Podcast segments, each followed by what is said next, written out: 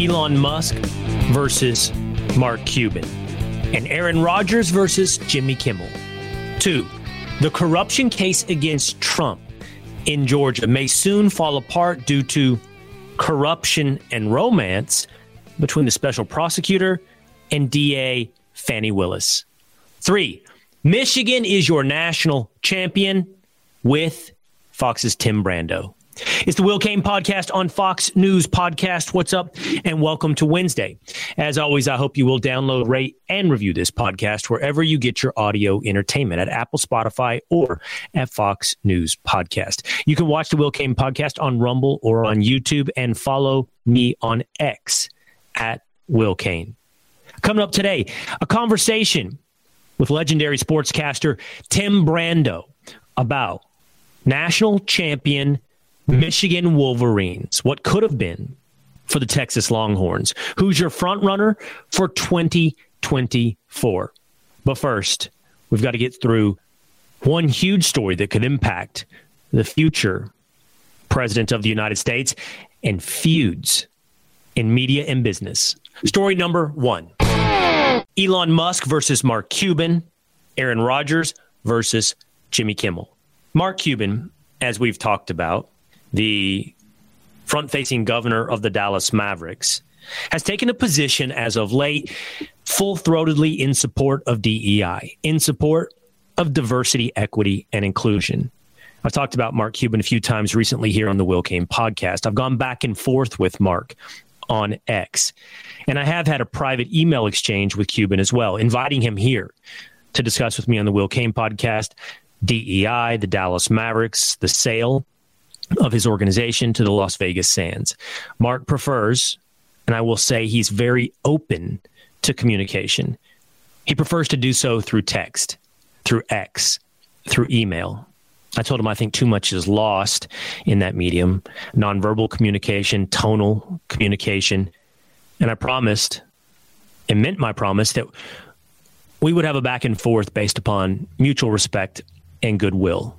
I'm not trying to have a gotcha moment. I know that's the best thing for short-term career success, to go viral, but it's not really my style. And what more, if I'm being honest, I'm a fan, or have been in the past, a fan of Mark Cuban. Of course, that starts because I'm a big fan of the Dallas Mavericks, and I've been a big fan of his ownership. Look, you spend decades the fan of a franchise that wallows, not just in mediocrity, but at the bottom of the table, the bottom of the standings in the NBA, and a young, rich, committed owner comes in, leads you eventually to a title in 2011 with Dirk Nowitzki. And you can't help but always have a little bit of shine, always be a little bit of a fan. What more, early on, it seemed like Mark Cuban had a bit of a libertarian streak. I even seem to remember him saying at one time that he was influenced or appreciated the writings of Ayn Rand. And it all added up to me being not just a fan, but being proud of the owner of the Dallas Mavericks. That hasn't always been the case, especially as of late. I think starting with Donald Trump, but notably starting in 2020, Mark Cuban seemed to be less the rebel and less the independent thinker, and more not just a member of a choir, but an enforcer for groupthink. I cannot believe some of the things and some of the positions currently being championed by Mark Cuban. On the other hand, I'm also a fan of Elon Musk. I've told you the first book of my New Year's resolution, one of my New Year's resolutions to read 10 books in 2024, is Walter Isaacson's Elon Musk. I don't know, I think I'm a good 200-something pages into a 500-page biography on Musk. And I think he's complicated. I don't think Elon Musk is any human being, someone who is perfect or to be perfectly celebrated. I think there should be a healthy amount of critical skepticism when it comes to Elon Musk. At the same time, I can't think of anyone else right now who's doing more to champion values that are not just core to the United States of America, but I think fundamental to the success of humanity. I mean, there's a part in this book that I absolutely loved. I think it's good for me to go ahead and share this part of what Isaacson had to write about Musk. I'll do a full review when I'm done with the book, but this in particular paragraph really caught my attention. Talking about Musk's interest in SpaceX, Isaacson writes, quote, "His third motivation is more inspirational. It came from his heritage in a family of adventurers and a decision as a teenager to move to a country that had bred into its essence the spirit of pioneers." Quote, "The United States is literally a distillation of the human spirit of exploration," he says, referencing Musk. "This is the land of adventurers. That spirit needed to be rekindled in America," Musk felt, "and the best way to do that would be to embark on a mission to colonize Mars." Quote, "To have a base on Mars would be incredibly difficult, and people will probably die along the way, just as has happened in the settling of the United States. But it will be incredibly inspiring, and we must have inspiring things in the world." Isaacson writes, "Life cannot be merely about solving problems," Musk felt. "It also had to be about pursuing great dreams." Quote, "That's what can get us up in the morning." I love that. I love that from Elon Musk. Life cannot simply be about solving problems. It has to be about pursuing great dreams. That's what gets us up in the morning. What more, as the culture and the governance of the United States of America spins, in my mind, out of control into a world of control and censorship, the only bulwark, the only pushback right now, I believe, is Elon Musk. It's X. Look, this show where you and I are connecting right now is probably being run through some platform. I don't know your platform of choice. You could be watching me on YouTube. You could be listening to me on Spotify. You could be using Apple Podcasts. But I can guarantee whichever of those platforms or others you're choosing to listen to me on, I am running a risk at any moment of being deleted, of being silenced, of being turned down. That's happened for me on Facebook now, right now. They can literally turn a knob to soft censor engagement. You will just not see what I have to say. I just won't show up in your feed. On Spotify, you'll see episodes of my podcast flagged when it comes to COVID. There is not a safe environment, a free platform in America, but for X. And because of X right now, and I'm not sitting here saying it's some perfect platform or that Elon Musk is the savior, although he's the closest we have to a savior for free speech. X is the place where, yes, of course, there is inaccurate information, stupid opinions, and some censorship. But it is the platform that is the freest. Without X, you're not able to push back on groupthink and consensus and censored material. And that's all because of Elon Musk. So I think my feelings towards both of these men, and I say my feelings, the reason I share my feelings is because every time I see someone's opinion on a media feud or a debate, it's always caught up in ad hominem. It's always caught up in character drama. Who do you like? Who do you dislike? Who are you a fan of? Who do you hate? Pick your character. I'm only telling you how I feel about these two individuals to try to come clean, to have everything on the table so that you can choose to filter my opinions through my bias and through yours. But I think it's fair to say, to some extent, I'm skeptical and I'm a fan of both Cuban and Musk. But when it comes to this issue of DEI, I'm having trouble not just seeing Mark's point of view, I'm having trouble finding the morality in the viewpoint from Mark Cuban. I want to share with you an exchange he continued to have over the days on DEI on X. To Mark's great credit, he is willing to engage with me privately on email, engage with me on X, engage with many people on X. to Mark's great credit, he's not doing a hit and run on his opinions. He is replying. Like, he's not quote tweeting and trying to gain audience. He's, at times, with people with not great followings, just responding, just replying.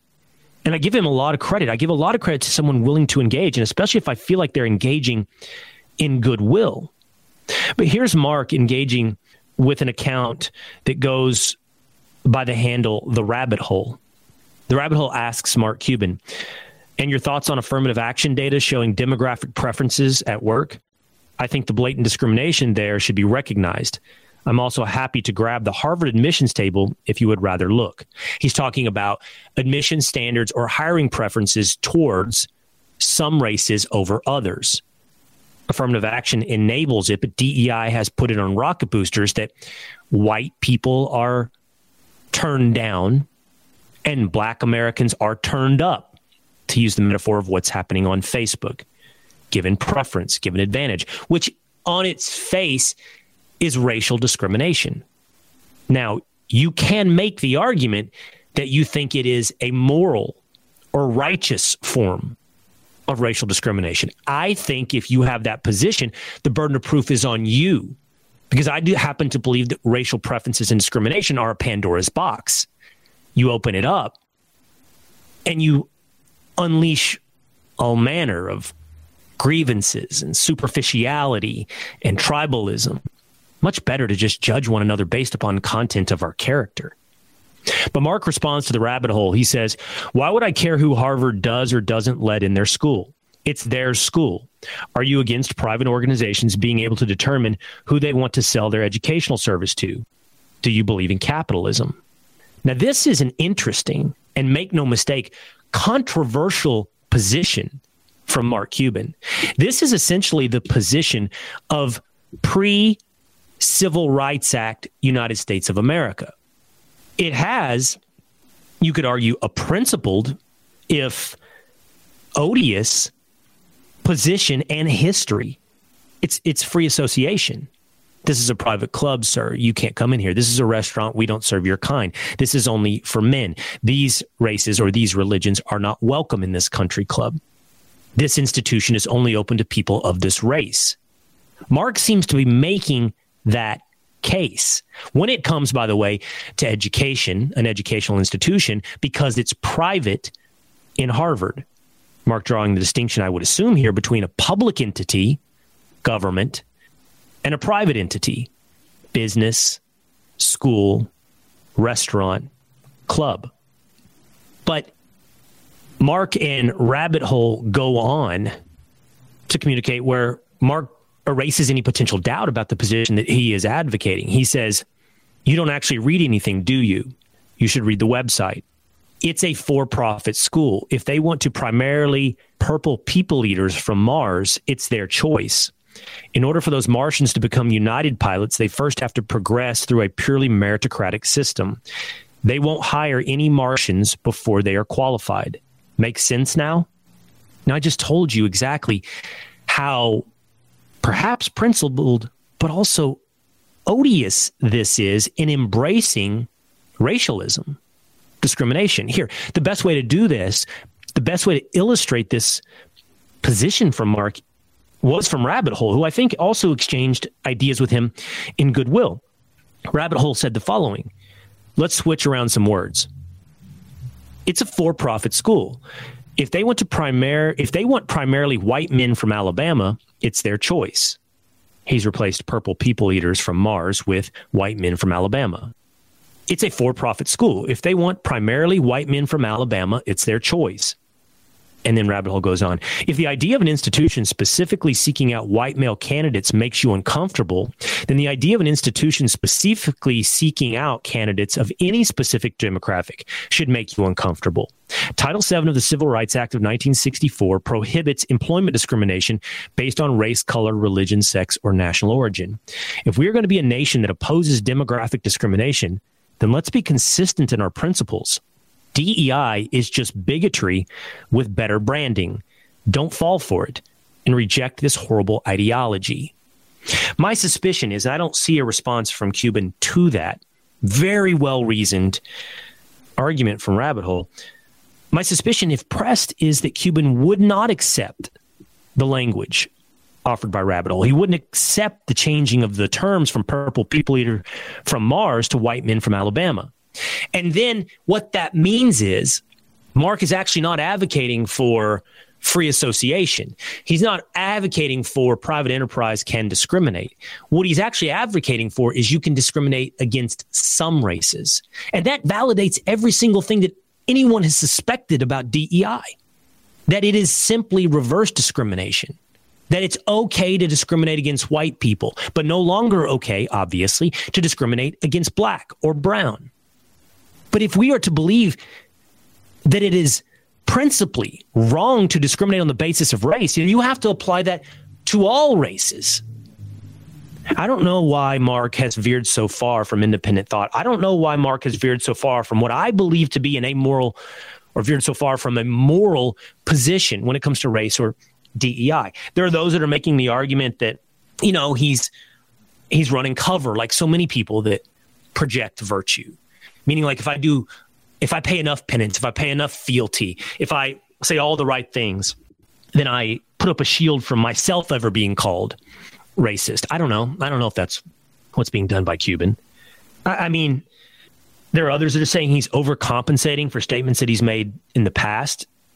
And there's a video going around of him. I believe it, though, was in 2020. And he's kind of doing that thing, you know, that a lot of people did where, like, you know, the Robin DiAngelo line of all white people are racist. He's kind of saying, I'm bigoted. We're all bigoted, you know, and he used an example. He says in first person, you know, if I see a hoodie wearing black kid on one side of the street, I'll walk to the other side of the street. It's almost like he's trying to own his privilege or own his discrimination. And I don't know. I don't know if he's trying to overcompensate, because the truth is then he's doing the same thing he's doing now.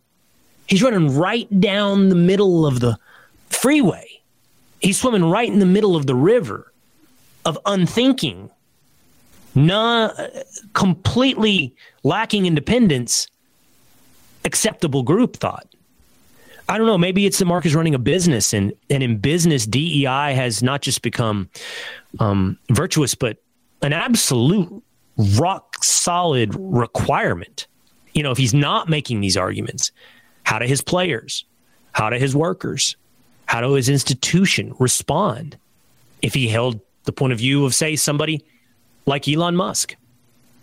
And Musk, for his part, is responding very aggressively to Cuban. He's saying stuff like, you know, why don't you have any young, short, or old, short Asian women running point guard for the Dallas Mavericks? And then his quote tweeted Cuban's sort of, like, you know, 2020 privilege penance speech and saying Mark Cuban is racist. I mean, I don't think Mark Cuban is racist. I don't know why Mark Cuban is playing word games and semantics and dancing around and missing the mark. I don't know why he's so far from what I think is an obviously moral position that the best way to stop discriminating on race is to stop discriminating on the basis of race. That the best way for this country and for humanity to interact is to judge each other as individuals, and to use as a source of judgment content of character, not color of skin. Aaron Rodgers versus Jimmy Kimmel. Last week on the Pat McAfee show on ESPN, Aaron Rodgers said, in popular telling, maybe in the way that it reached your ears, screaming across headlines of mainstream media, Aaron Rodgers reportedly called Jimmy Kimmel a pedophile, insinuated that he was on the Epstein client list. That is what sports writers have run with. Mainstream media has reported. Sports pundits have moralized on the character of Aaron Rodgers. But then something interesting happened. Nathan Wade, who has been a guest on this podcast on several occasions, was a colleague of mine at ESPN. We didn't interact much. We were both at ESPN, has now gone independent and has a Substack, House of Strauss. I highly encourage you to subscribe to his Substack, House of Strauss. Did something that I don't think anyone else did in media. He decided to be a real journalist. And he did two interesting things. He, A, listened to Aaron Rodgers' words, and B, did a little bit of research to put into context this dynamic between Aaron Rodgers and Jimmy Kimmel. I want to read you some of what he wrote. He gives a timeline of the interactions of Jimmy Kimmel and Aaron Rodgers, and it dates back about a year. It dates back into COVID, where Jimmy Kimmel starts mocking Aaron Rodgers, as everyone does, as is what's acceptable in groupthink, for not just his choice not to get vaccinated, but Aaron Rodgers' stance in pushing back on the consensus of science when it comes to the vaccine. So some time ago, Jimmy Kimmel, because that's what Jimmy Kimmel is, he's a safe, down the middle of the freeway, swimming in the middle of the river, lefty, mainstream comedian. I think I saw a study from Outkick that 80% of jokes from late night comedians that were politically targeted were targeted at conservatives. What that means is there's always an available bad guy, or there's going to be consensus bad guys, safe positions to hold. Not funny, but safe positions to hold. And Aaron Rodgers, with his stance on the vaccine, became safe. He became a bad guy, an easy target for comedians like Jimmy Kimmel. Now, Aaron Rodgers' former teammate, David Bakhtiari, played offensive line for the Green Bay Packers. Apparently, sometime in the past year, he posted on X a fake list of Epstein clients. And Bakhtiari included on that list Jimmy Kimmel's name. Now, at this point, Strauss writes, and we can all think, okay, well, is Bakhtiari Rodgers? Is Rodgers Bakhtiari? They're buddies, are in the same camp. How much does that have to do with Rodgers? And we just don't know the answer to that question because it was from Bakhtiari. Then fast forward to just, what was it, a week or two ago? Aaron Rodgers on the Pat McAfee show expressed an interest in who's going to be on an anticipated release of a list of Epstein's clients. That's actually not a few weeks ago. That was actually 9 months ago on the Pat McAfee show. That's something like 9-10 months ago. Aaron Rodgers was anticipating the release of some early anticipated release of a list of clients of Epstein.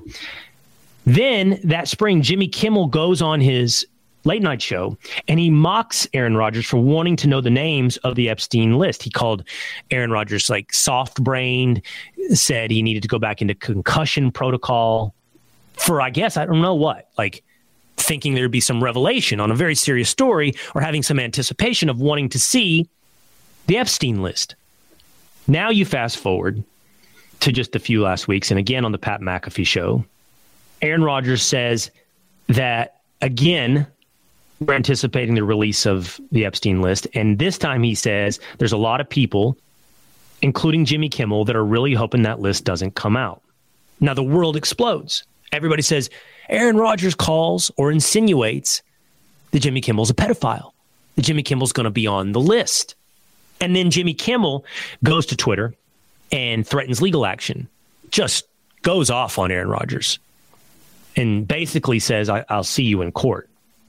Then on Monday night, Jimmy Kimmel, after having several weeks off, by the way, addresses it for the first time on the Jimmy Kimmel show, and he gives like a 7 or 8 minute monologue, and it is completely unfunny. It is devoid of jokes.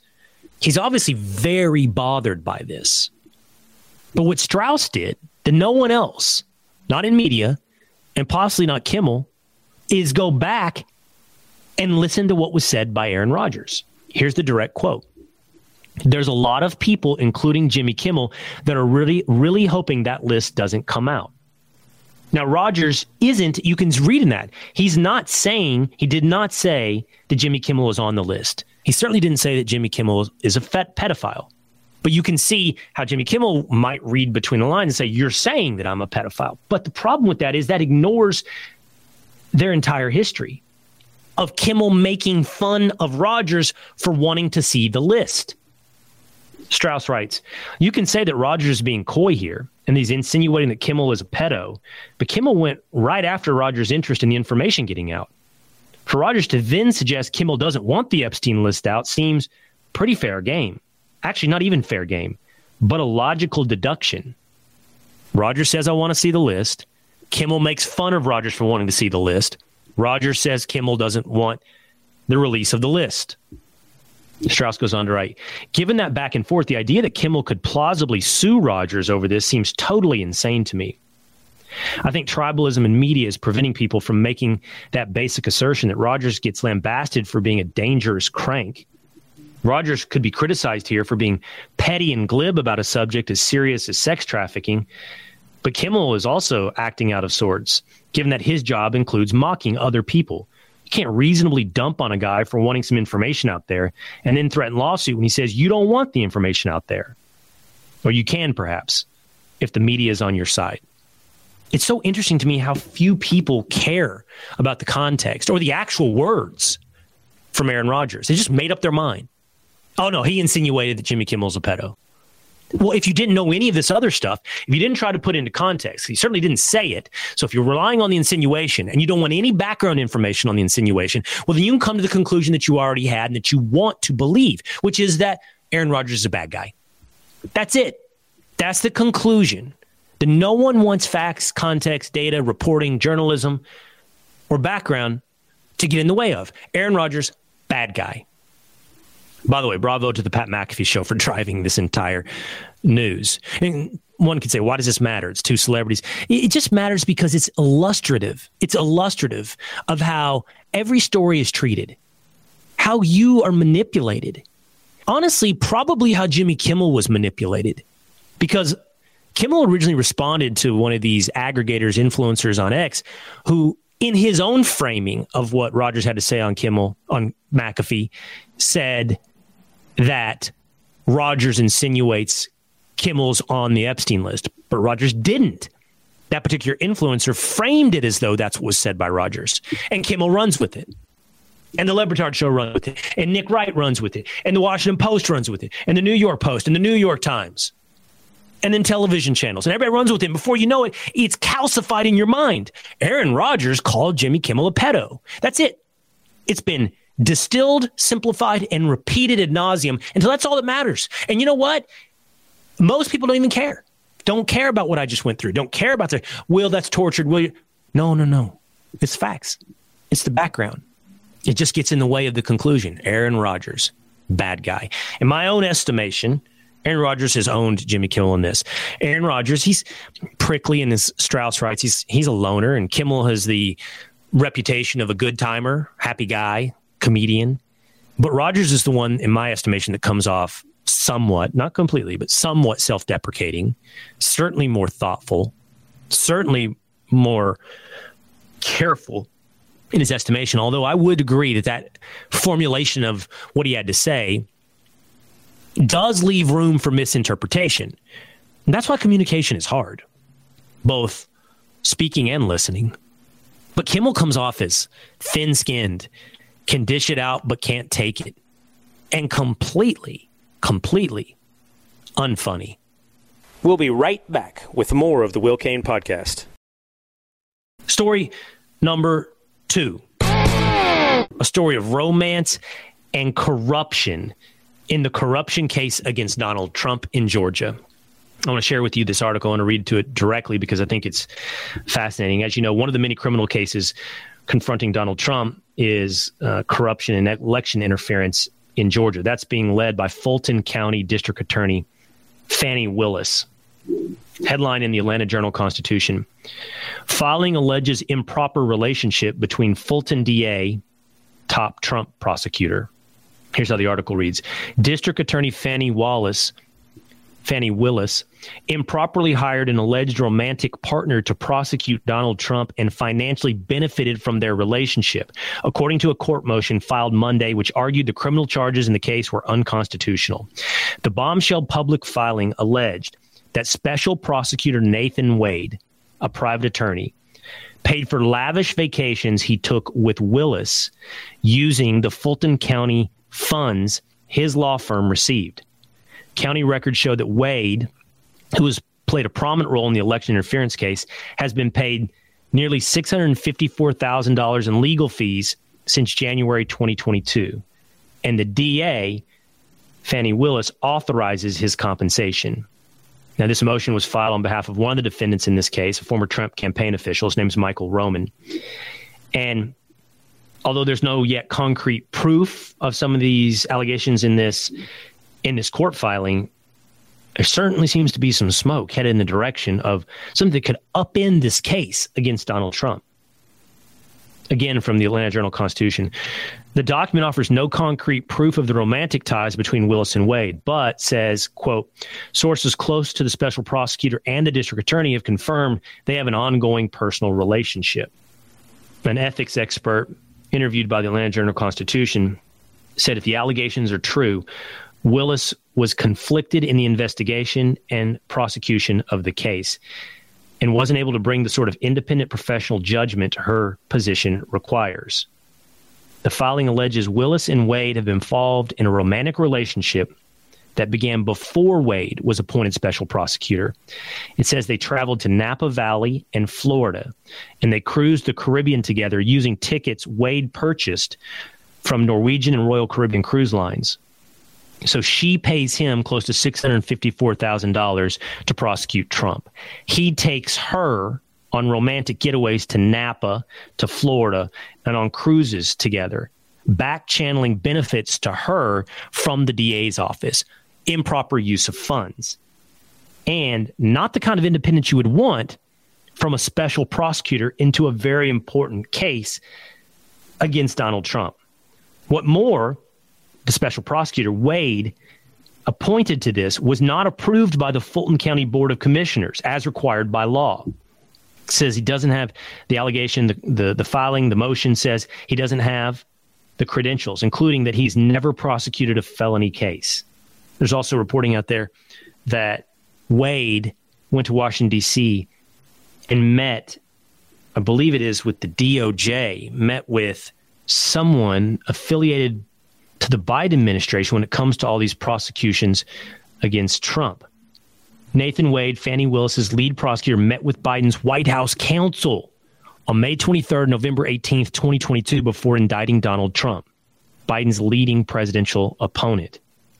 This casts not just doubt, but skepticism and cynicism, which were already baked into the cake, on these prosecutions of Donald Trump, and threatens to totally undercut it.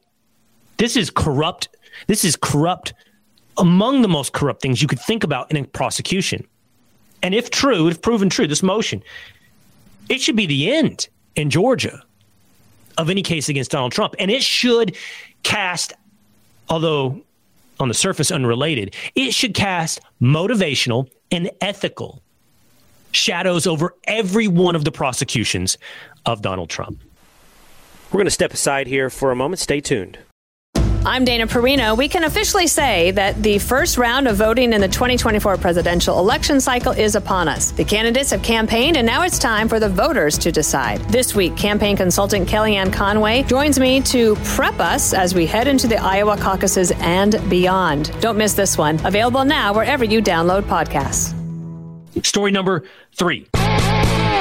Michigan beats Washington for the college football national championship. Fox Sports' Tim Brando joins us to talk about Michigan's defensive line, Washington's quarterback Michael Penix, what would happen if Texas were in the national championship game, and who is his frontrunner for 2024. Here is Tim Brando. Tim Brando, he's back again here on the Will Cain Show. Man, it's great to have you back. Record-setting performance coming back within 2 weeks' time frame. Unfortunately, it's probably in part because of your accurate prediction that Texas would lose to Washington. But I don't know, Tim, as we stand here today, national champion Michigan. Are you surprised by Michigan? No. At the beginning of the season, in my preseason top 10, I picked them to win the whole thing. But I did, as you know, when I appeared with you a couple of weeks back, say the winner of the Texas-Washington game, in my opinion, would win the national championship. So I reserve the right to make alterations as we go along, okay? At the beginning of the season in August, I like to just put out a projection, which is more of a prediction. It's not designed to be a starting grid, you know, like a preseason AP poll or a college football coaches poll. I don't believe in that. But I do believe in testing my knowledge as it relates to preparing for the season, who really has the goods and who doesn't. And I thought a couple of things in picking Michigan to win it all back in August. Will, I was considering the major factors are always, number one, schedule. Okay, schedule is always number one when trying to pick in the summer who's going to win it all. Number two, players returning. Okay. And then number three, and I think this is a major factor, consistency. Okay. Within the framework of that team, is there going to be some consistency? And I thought they had all three of those measured up. Their non-conference schedule was weak, which, because they're in the Big Ten, really didn't matter as much. The only other league that having a weak non-conference schedule doesn't matter in is the SEC, because the metrics are such with the power structure of the college football metrics. As long as you play SEC opponents, doesn't matter if you play garbage non-conference, it will prop you up in terms of the overall metrics.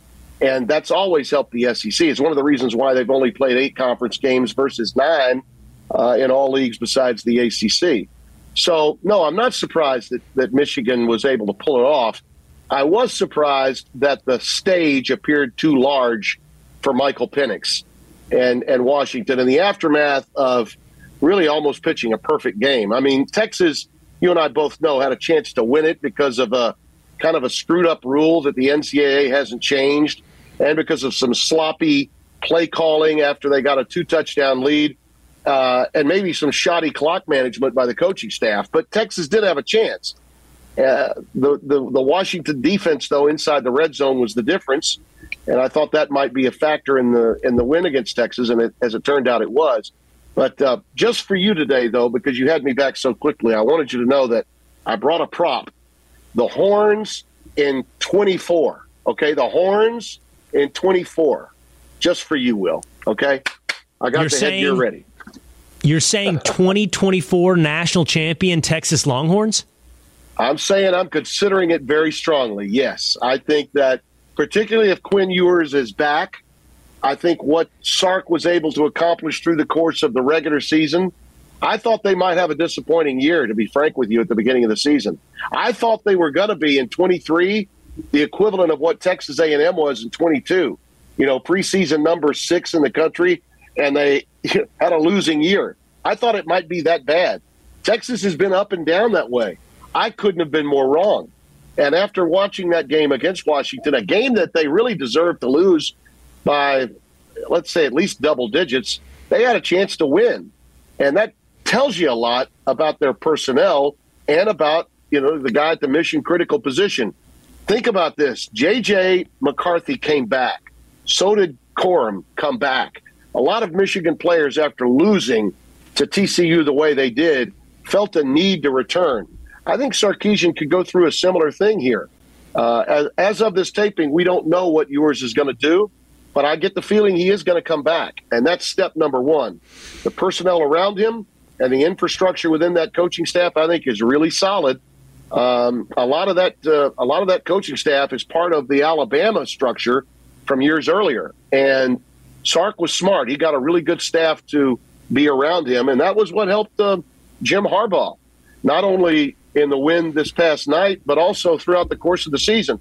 He was out for 6 games, but Sherrone Moore had no problem running that offense.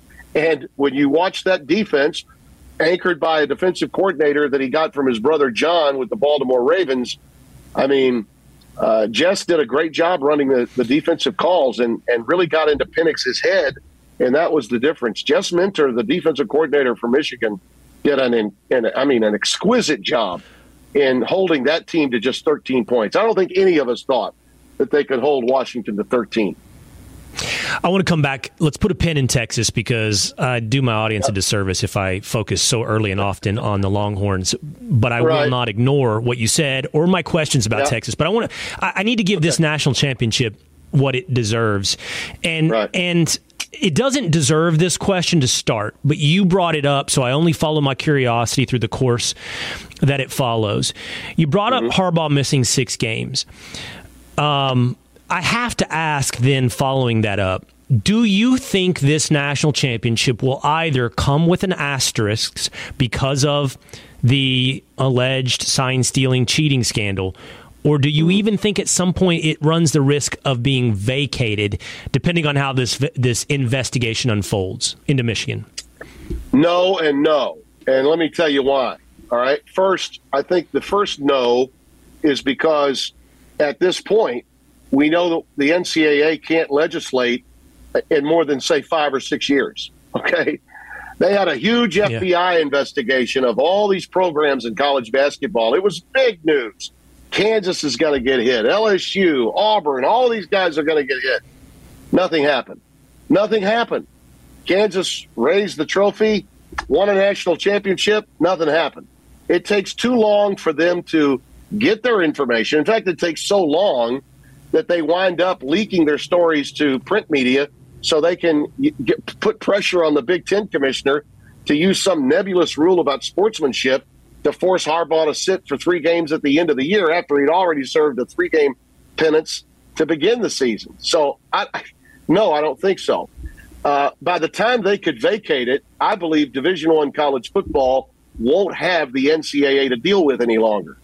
I think the commissioners of college football now understand that the NCAA can handle the men's basketball tournament and make a lot of money for them, the women's basketball tournament and make a lot of money for them, and also those 80-plus non-revenue-producing sports that everyone champions at all of these campus locations but make little, if any, money on. In fact, they operate them through the auspices of Title IX in some respects and pay for it through what? College football, Division I. So it's time now for the commissioners of the power leagues to take complete governance and also dole out all the penalties themselves. Rid yourselves of the NCAA. That's the very body that put you in the position it was in with NIL and the transfer portal, which turned the sport upside down and put it in such a mess that they are now asking, of all people, Congress to try to help them. I got news. You're not going to get a lot accomplished by going to Washington, D.C. and trying to get anything done on either side of that aisle when it comes to sports. So, no, I don't believe. We do see, I believe, bibliography and footnotes, meaning there will be some notations assigned to what happened with Michigan, but I don't think an asterisk. I think that would be unfair to the players. And that's I think that's the issue here.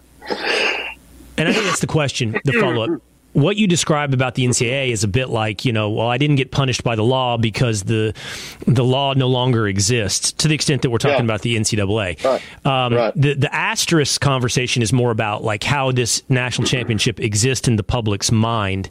And I agree, it's not fair to the current players. And my suspicion is it won't have a caveat in the public's mind about this one. Do you think Jim Harbaugh's gone to the NFL, Tim? Yes. Yes, I don't see him staying. Why would you stay, Will? I mean, you got at least 2 teams that would just really love to have you, probably. I think the L.A. Chargers and the Chicago Bears, those are 2 organizations. I mean, Kevin Warren, the old Big Ten commissioner, is now in charge of the Bears. I could see that connection possibly happening, and the Bears have got a choice to make as to whether they want to hold on to Justin Fields or maybe make another move, which means Jim could come in and handpick his guy to be the face of his franchise if he wanted to go there. If he wanted to go to L.A., there's a lot of money, a lot of revenue there, a lot of glitz. Might be great for the league because the Chargers are trying to establish themselves in a city that really looks at the Rams as being maybe their team, but the Chargers have sort of lost ever since they got out of San Diego, and he could bring a lot of buzz into that city. And as I said, with ownership that is dying to become more relevant with its organization, and having Herbert as your quarterback is a pretty good place to start too. Right. So I could see either one of those spots as being where Jim would want to land. And he can leave now knowing that he accomplished everything he set out to accomplish. Let's say this about Jim Harbaugh, okay? I realize he's quirky. He's not wired like most coaches are wired, but in so many respects, he faced the music to a point where he even took a pay cut at his alma mater for 3 years. After that disastrous COVID season of 2020, he had lost all those games in succession to his big rival, Ohio State, and they were ready to run him out on a rail. He looked at himself in the mirror and said, you know what, I've got to make some changes. Don Brown, his old defensive coordinator, who was really an outstanding coach, but was running a defense that was antiquated and trying to deal with an offense as good as Ohio State's. And if you want to stay at Michigan, you got to beat the Buckeyes. He made that change, and he brought in his an associate of his brother's who meant a lot to him and somebody that he knew about from his days with the 49ers in Jess Minter. And that made a big difference in what that defense was all about. And they got tough not only up front, but tough in their secondary. Why would you want to stay there when you could actually just pass the baton to Sherrone Moore, who did a great job, the offensive coordinator, while he was gone, got those three big wins, you know, at Penn State, against Ohio State, the rival in the end, and then carried that program right into the Big Ten title game before he returned. He could just hand that off and stay connected to his alma mater and not have to worry about serving any additional suspensions because of what he deems a witch hunt from the NCAA. He can go right into the National Football League and begin anew and start going for the next great challenge. And I think anybody in his mid to late 50s, which is where Jim is, would like to do that. Saban did something similar when the Miami Dolphins had parked their airplane. Wayne Huizenga had parked his airplane in the Baton Rouge airport after he won a national title in 2003. And a year later, a year plus, he was on his way to the Dolphins. It didn't work out, and so college was still waiting. He came back and got the Alabama job because he chose Dante Culpepper over Drew Brees. So think about how history changed because of that decision that he made while a pro coach. I think Harbaugh wants to have that opportunity to make those decisions again. He got Colin Kaepernick and that 49ers organization really through the help of Alex Smith in a lot of ways, all the way to a Super Bowl, only to have his brother win that Super Bowl title in 2012 in New Orleans. I think he's ready for another challenge, and he can still be the man that did something that hadn't been done in 48 years, and that's win an undisputed national championship at Michigan. You know, the one they got in 97, they had to share. Yeah, he's been toying with it for years. What happened to Michael Penix? He was, as you said, he pitched a perfect game against Texas. Yeah. I think the fascinating stat is he was something like 19 for 20 for over 300 yards simply to his wide receivers. He couldn't miss. Right. And I don't think this is a fan-based thing for me to say, but those receivers weren't wide open. Texas actually did a decent job of covering those receivers, and he was dropping it into buckets. And then last night against Michigan, he couldn't hit wide open receivers. And look, Michigan's defense put more pressure on him than did Texas, but he didn't sit in a pocket forever and pick out guys with Texas. In fact, what was awesome about him, in my estimation, was he was stepping up in the pocket. You know, pressure would come from the edge, and he stepped up and then delivered strikes. And against Michigan, he couldn't step up, he couldn't deliver strikes, he was missing wide open receivers. It was a different Michael Penix. Yeah, it was a different defense, too. If you recall, the narrative going in with Texas would be, well, they will stop the run. They'll stuff the run, and then we'll make them one-dimensional. Well, the one-dimensional was Michael Penix, and he was on. I mean, he was absolutely on. And while he did get the pressure from Texas on occasion, he was able to maintain his composure. And before he stepped up into the pocket, sometimes he'd veer to the left or veer to the right and never keep his eyes not down the field. Okay, this time he had to take his eyes off of his receivers because he was in retreat, which meant with a four-man rush, Michigan was getting off the edge, particularly their defensive ends were getting past those tackles. You think about those penalties, particularly late when Washington had a chance. You know, they made the changes in their defense. They made the adjustments necessary to not get boat raced on the ground the way they did in the first half. And they started stuffing the run in the third quarter, got back into the game. But when they got the ball offensively, every time Michigan made a mistake in their secondary, either Washington dropped the ball or Penix missed an open receiver. Okay? The one to Odunze in the first half, I think, really jumps out at you because that was a bust, and that should have been a touchdown. And instead, he just airmailed it.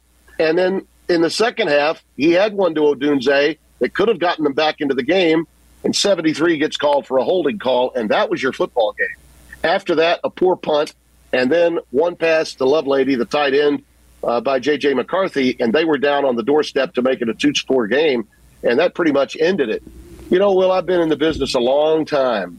Michigan is a program, even though it hasn't won a national title, they've played on large stages every year, all the time, okay? It's just a program that understands how to be in the microscope, how to swim in that certain kind of fishbowl, all right? And J.J. McCarthy and that program played in a much larger game in a bigger environment in their minds the week before against vaunted Alabama, a team that just running out onto the field sometimes could strike fear in the hearts of men wearing a different uniform.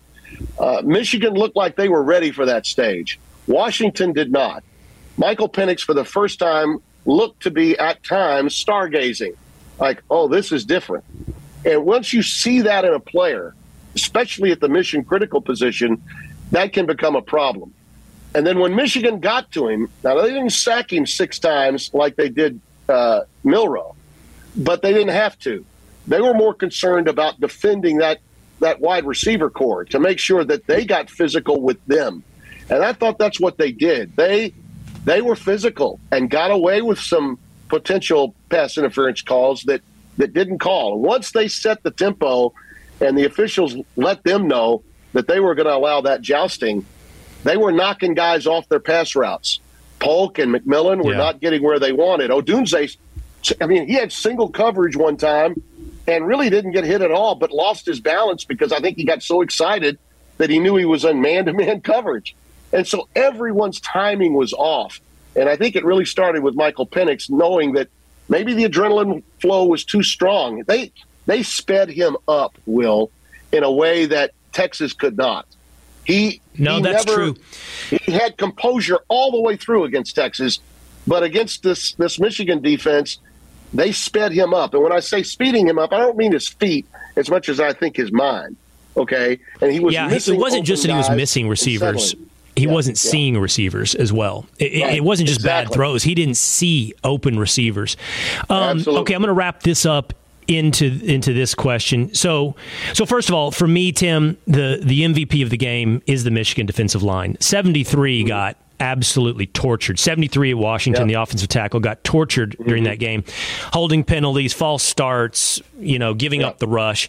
That Michigan defensive line, to me, when I watched that game, that's, if you said what makes Michigan special, that's the answer. Right. Okay, it's not necessarily the running backs, and that kind of leads me. And they're good. I'm just saying, what makes you special? What was your national championship quality?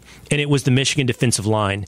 And so, I know I'm a homer, Tim, but I said to myself, and I said to you before the game, I think Texas beats Michigan. I think Texas beats Alabama. The only team I'm worried about is the Washington team that showed up at the Sugar Bowl. I'm not worried about the Washington team last night. It's the one that showed up at the Sugar Bowl. And so I will say this, and this is going to lead us to the Michigan defensive line and my hypothetical about Texas. I do think Texas – I know Texas could have beat Alabama because they did beat Alabama.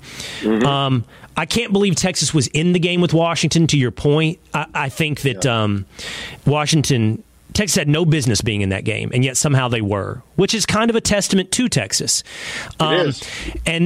And then there's Michigan.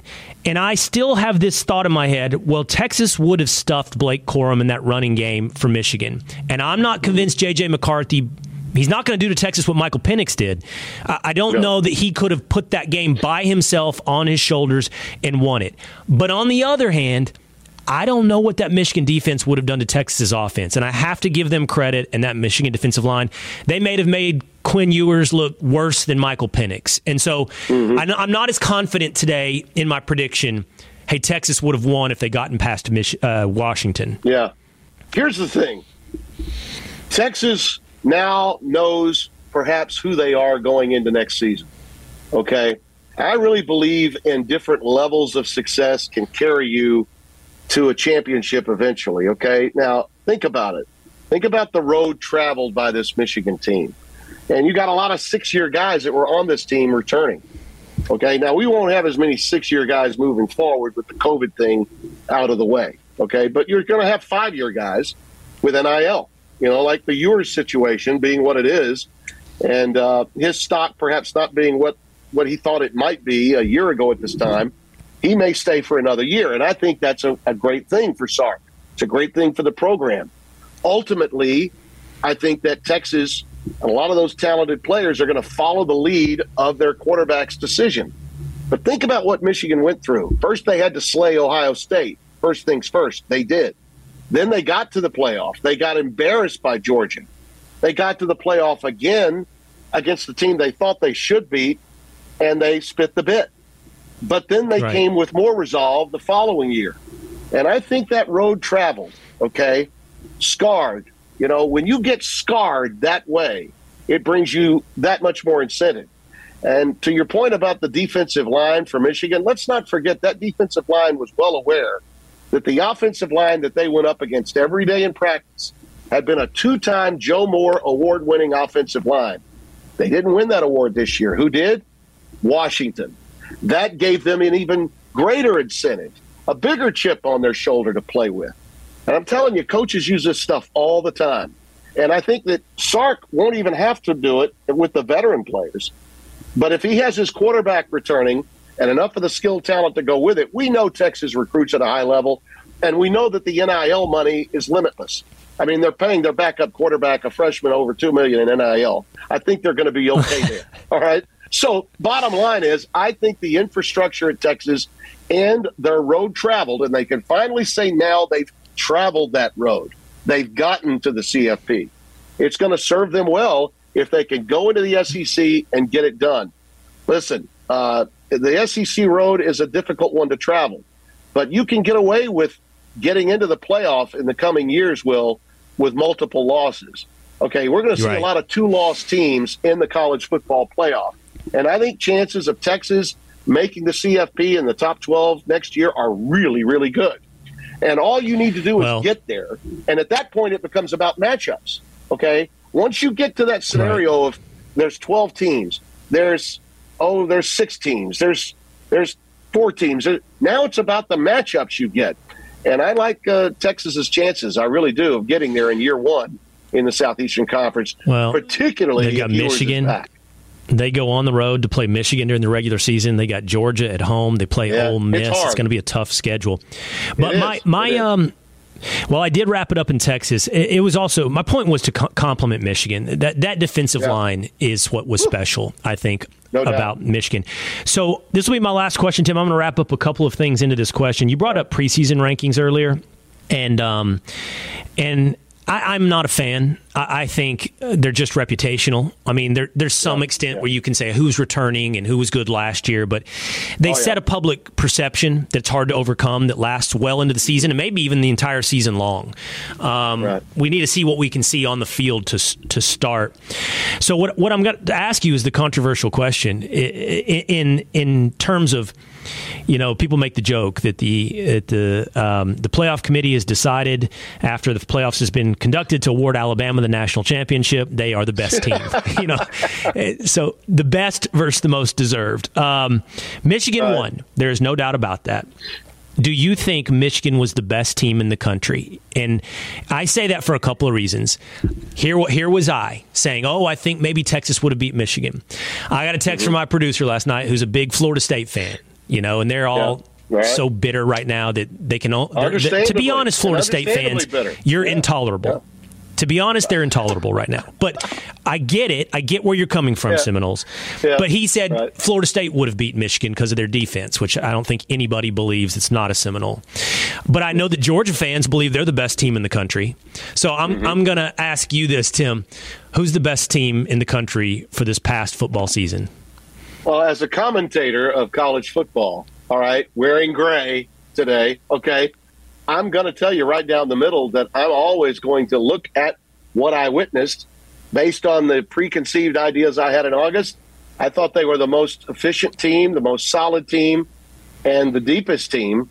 And to go 15-0, you got to be there. That's rarefied air. So regardless of what anybody wants to say about my team could have done this or should have done that if we'd had the chance, the bottom line is only a few teams, I think it's 4, have gone 15-0. And that LSU team that won in 19 was one for the ages. I think this Michigan team is one for the ages, although they're completely different in terms of the makeup of their teams. They're completely different. But to your point about the way you're thinking about Texas, the way you think about your team, that issue will never go away from college football, Will, and I pray that it never does. Why? Because unlike the National Football League, we're not concerned with fantasy numbers. We're not concerned with betting lines. We're concerned with our way of life being represented by God, our team beating that team and proving to that fan base our way of life is better than yours. And that's what separated college football forever. And it's why I love it so much. I love that answer. Our way of life. That is awesome. That is the way I want to end this podcast. That I've often sung the praises of college football, that it represents the remaining vestiges of regionalism in America, which is great. Absolutely. It's a pushback on the monoculture that we are becoming, which the NFL is part of. And you're right. Our way of life. What a beautiful way to put it and to end this conversation. Congratulations to Michigan. Hail to the victors. Always great to talk to you, Tim Brando. Thank you. Thank you, Will. Happy New Year. There you go. I hope you enjoyed that conversation with Tim Brando. He's great. We've enjoyed having him on the last couple of weeks. I think we should hear more from Tim Brando. And I will hear more from you really soon, right here on The Will Cain Show. See you next time. Listen ad-free with a Fox News Podcast Plus subscription on Apple Podcasts. And Amazon Prime members, you can listen to this show ad-free on the Amazon Music app.